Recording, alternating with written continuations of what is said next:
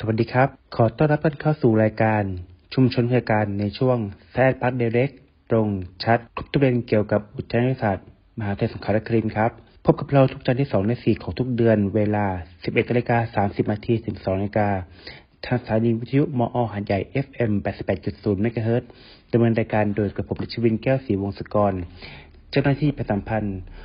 อุทยานวิทยาศาสตร์มหาวิทยาลัยสงขลานครินครับ สำหรับนี้ครับเรามีสาระดีๆเกี่ยวกับระบบและกลไกการใช้ประโยชน์ผลงานวิจัยและนวัตกรรมนะครับ มานำเสนอแก่ผู้ฟัง ซึ่งในวันนี้ครับได้รับเกียรติจากผู้ช่วยศาสตราจารย์คำนวณพิทักษ์รักษาการผู้อำนวยการอุทยานศาสตร์มหาวิทยาลัยสงขลานครินนะครับ มาร่วมคุยกับเราครับ สวัสดีครับ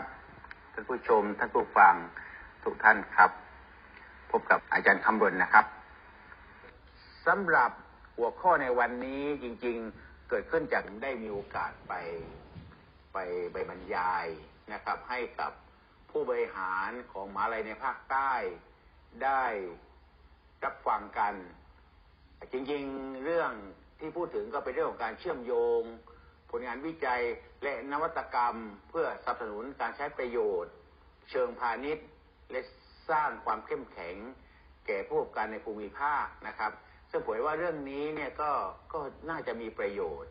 ผมก็เลยมา มาเล่าสู่กันฟังอีกสักนิดหนึ่งในเป็นสำคัญสำคัญ ว่าอุทยานวิทยาศาสตร์ก็ดี หรืองานวิจัยก็ดีที่เกิดขึ้นในมหาลัยเนี่ยทำอย่างไรเราจึงจะมีการนำไปใช้ประโยชน์ เพื่อพัฒนาหรือเพื่อใช้ในเชิงพาณิชย์ หรือเพื่อสร้างความเข้มแข็งกับให้ผู้ประกอบการในภาคใต้ของเราได้อย่างไรมันทำถึงไหนแล้วอย่างไรในบางประเด็นที่เผื่อจะเป็นประโยชน์จริงๆผมพูดเรื่องนี้ก็อาจจะ อาจจะในบางเวทีแล้วด้วยซ้ำไป แต่วันนี้ก็อาจจะก็จะพูดอีกสักครั้งหนึ่งแล้วกันว่าว่ามีความคิดเห็นหรือว่ามีแนวอย่างไร แล้วก็ในอุทยานวิทยาศาสตร์เองนั้น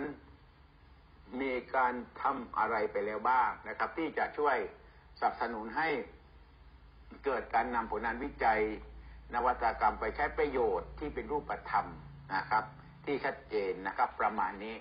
ก็ต้องยอมรับนะครับว่าจริง ๆ แล้วเรื่องของงานวิจัยนั้นเนี่ย แต่ก่อนเราอาจจะวิจัยเพื่อตีพิมพ์ ก็ยังคงมีอยู่การตีพิมพ์ยังมีความจำเป็น เพราะว่าการตีพิมพ์ก็ถือว่าเป็นเรื่องของกับความเป็นเลิศทางวิชาการ แต่ยังไงก็ตามเนี่ยในยุคที่เราต้องการจะพัฒนาประเทศด้วยนวัตกรรมเพื่อเพิ่มมูลค่าทางเศรษฐสังคมเนี่ยเราก็ต้องมีการที่จะเขาเรียกว่ามีกระบวนการกลไกที่จะเอางานวิจัยหลายส่วน ที่ที่น่าจะไปใช้ประโยชน์ในการพัฒนาประเทศ สามารถนำไปใช้ในการเพิ่มมูลค่าทางสิทธิและสังคม อันนี้คงมีความจำเป็น เพราะการวิจัยเพื่อตีพิมพ์ก็คือส่วนหนึ่ง ซึ่งตีพิมพ์แล้วบางอย่างก็ยังสามารถขยายเราไปใช้ประโยชน์เชิงพาณิชย์ได้ด้วย หรือถ้าเกิดมันสอดคล้องกับความต้องการของประเทศ ความต้องการของตลาด นวัตกรรมหลายตัวทำให้เราสามารถเพิ่มมูลค่าได้อย่างชัดเจน ถ้าเราทำแบบนั้นได้ประเทศเราก็จะเติบโต และสามารถเขาเรียกว่ามีความสามารถในการแข่งขันด้วยการใช้นวัตกรรม ซึ่งเราก็มีตัวอย่างมากมายที่เราประสบความสำเร็จ แต่เพียงแต่ว่ามันยังไม่สามารถมีอิมแพกมากพอ ที่ขยายผลไปได้ทั้งประเทศนั่นเองเท่านั้นเองนะครับ แต่ผมว่าจะว่าทิศทางเหล่านี้ น่าจะเป็นทิศทางที่ทุกคนทั้งในทุกสถาบันหรือทุกหน่วยงานตระหนักเรื่องนี้ดีนะครับ ในขณะที่มหาลัยเองเนี่ยเราถือว่าเป็นแหล่งขององค์ความรู้ มหาลัยเป็นแหล่งของนวัตกรรมมหาลัยเป็นแหล่งของผู้เชี่ยวชาญมหาลัยเป็นแหล่งของเครื่องไม้เครื่องมือที่ทันสมัยเพราะนั้นมหาลัยเนี่ยถือว่าเป็นนกลไกเป็นองค์ประกอบที่สำคัญมากที่จะทำให้งานวิจัย ผลงานวิจัย นวัตกรรม เทคโนโลยี เป็นต้นน้ำทั้งหลายทั้งปวงของการนำไปใช้ประโยชน์ เพราะฉะนั้นถ้าเกิดเราวิจัยตั้งแต่แรก ว่าวิจัยตรงกับโจทย์ปัญหาความต้องการ ในการแก้ปัญหาว่าวิจัยไปเพื่อจะแก้ปัญหาอะไรไป วิจัยไปเพื่อจะเอาไปใช้ทำไร วิจัยไปเพื่อจะขายได้อย่างไร มันก็จะตอบโจทย์ตั้งแต่ตอนเริ่มทำวิจัยนะครับ ซึ่งก่อนหน้านี้เราอาจจะมีเป็นเรื่องนี้ไม่มากนะครับ ส่วนใหญ่การวิจัยอาจจะยังไม่ตอบโจทย์ ตั้งแต่แรกคือยังไม่มีแผนการใช้งาน จริง ๆ ช่วงนี้จะจะเป็นเรื่องที่ดีที่หลายท่านคงทราบแล้วว่าเรามีพรบ t r i u p Act นะพรบ ส่งเสริมการใช้ประโยชน์ ผลงานวิจัยและนวัตกรรม ตัวนี้จะเป็นส่วนหนึ่งที่จะทำให้กลไกในการที่เราจะการงานวิจัยเนี่ยมันชัดเจนแล้วก็มันมุ่งเป้าได้มากขึ้น ก็คือว่าก็จะมีการดูตั้งแต่ตอนให้ทุนวิจัยเลยครับว่าวิจัยไปเพื่ออะไร วิจัยแล้วมีแผนการใช้อย่างไรนะครับ ตัวนี้ผมคิดว่าเดี๋ยวหลังจากนี้ไปน่าจะดีขึ้นนะแต่อย่างไรก็ตาม ก็โดยภาพประการโดยรวมเนี่ยมันคงไม่ได้เร็ว ขนาดนั้นที่จะเปลี่ยนปุ๊บได้ผลปั๊บนะครับ เพราะฉะนั้นตรงนี้กระบวนการในการที่จะทำให้ไปใช้ประโยชน์ และนอกจากนั้นแล้วเรายังมีผลงานวิจัยที่ก่อนหน้านี้ที่ยังไม่เป็นไปตามพรบอีกจำนวนหนึ่งด้วยซ้ำไป อาจจะมีในรูปแบบของงานวิจัยพร้อมใช้หรือ IP พร้อมใช้ IP พร้อมลายเส้นทั้งหลายตัวนะครับ ที่รอดำเนินการอยู่นะครับตรงนี้ก็เป็นเรื่องที่คิดว่าสำคัญ เพราะหน้าที่ปัจจุบันที่จริง ๆ ที่มหาลัยอาจจะต้องคิดถึงว่าทำอย่างไรมหาลัย หรือหน่วยงานของรัฐทำอย่างไรจึงจะสามารถทำให้ผลงานวิจัย เทคโนโลยีและนวัตกรรม มีการนำไปใช้ประโยชน์เพิ่มมากขึ้น และไม่ใช่เพิ่มขึ้นอย่างเดียวนำไปสู่การเพิ่มมูลค่าคือเศรษฐกิจเพิ่มขึ้นนะครับ ทั้งในเชิงของเศรษฐกิจและก็สังคมรวมทั้งในเรื่องของความเหลื่อมล้ำและในเรื่องของคุณภาพชีวิตของคนในสังคมและก็ชุมชน เพราะวันนี้บทบาทของมาลัยหรือหน่วยงานของรัฐหลายหน่วยก็เปลี่ยนไปนะไปเยอะพอสมควร แต่จะเปลี่ยนไปทันแค่ไหนก็อีกเรื่องหนึ่งนะครับ ไม่ว่าจะเป็นมาเลยก็เริ่มมองแล้วนะครับว่าทำอย่างไรมาเลยจึงจะมีส่วน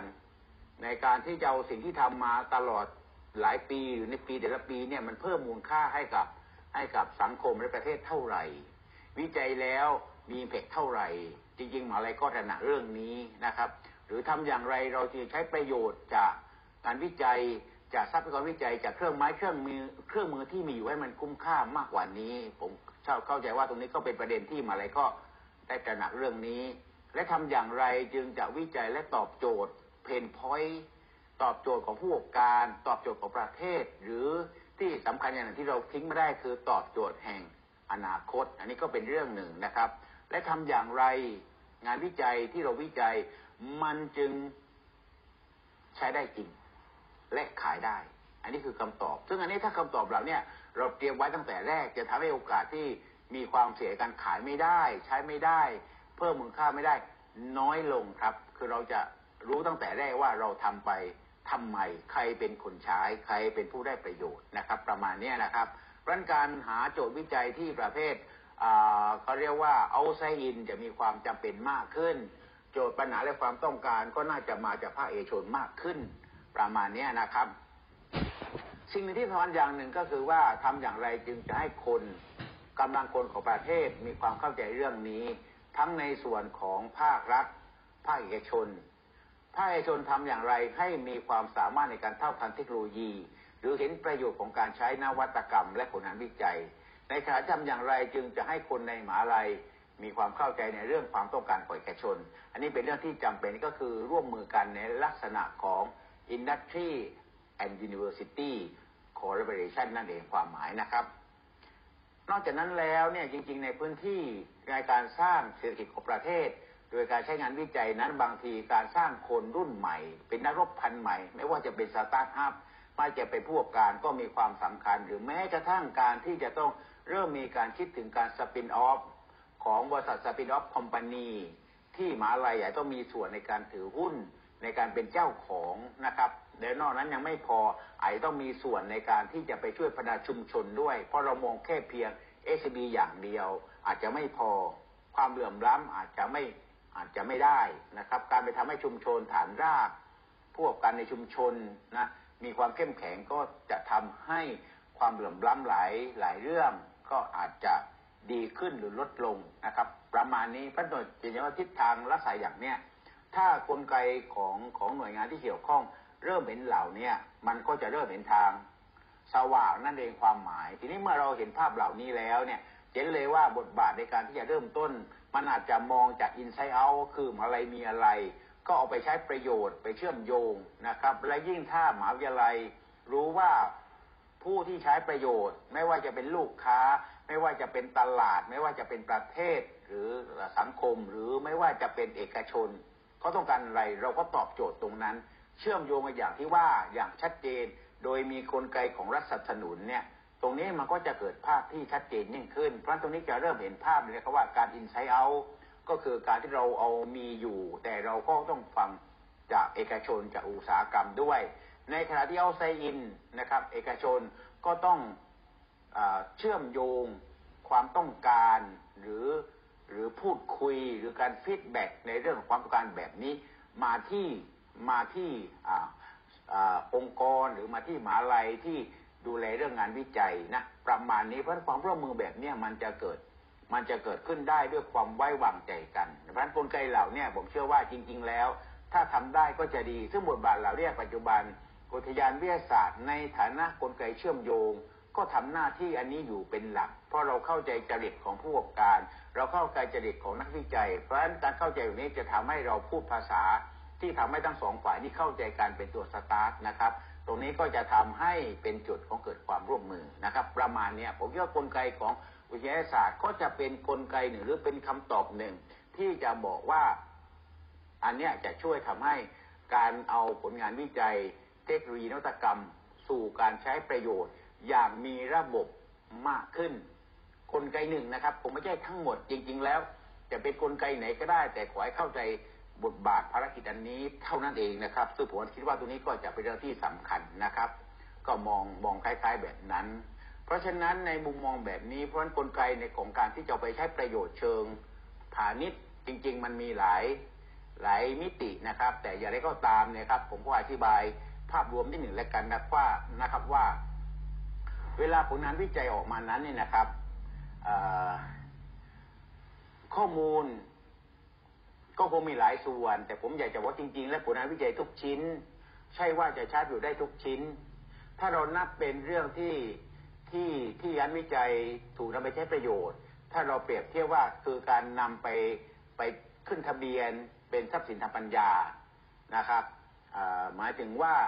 การที่เราขึ้นทะเบียนทรัพย์สินปัญญาเนี่ยเป็นการคุ้มครองนะครับ ถ้าเรามีผลงานที่ผลงานวิจัยสักร้อยชิ้นนะครับ อาจจะคุ้มครอง หรือจดไอพีหรือทรัพย์สินยาได้เพียงสิบชิ้น เรามีไอพีไอพีร้อยชิ้น อาจจะขายได้เพียงแค่สิบชิ้นพอใจนะครับ ประมาณนั้นเท่านั้น ไม่ได้จดได้ทุกชิ้นนะครับ หรือบางงานก็อาจจะไม่มีความ ก็เรียกว่าอาจจะไม่ได้เพื่อเอาไปใช้เชิงพาณิชย์ อาจจะไปใช้เพื่ออย่างอื่นเพราะการใช้ประโยชน์เนี่ยมันมีหลายอย่างนะครับ การใช้ประโยชน์หลักอันแรกคือใช้ประโยชน์เพื่อการศึกษาต่อยอด ทดลองเพิ่มนั่นคืออันหนึ่ง อันนี้จะไม่เกิดมันจะไม่เกิดในเรื่องของการที่จะไปเชิงพาณิชย์เลย อันที่สองการใช้ประโยชน์เพื่อไปช่วยสังคมชุมชนสาธารณะแก้ปัญหาประเทศต่างๆโดยภาพรวมนะครับ และที่สามคือการใช้ประโยชน์เชิงพาณิชย์ ก็ส่วนใหญ่ก็จะเป็นความร่วมมือระหว่าง เอกชน ชุมชน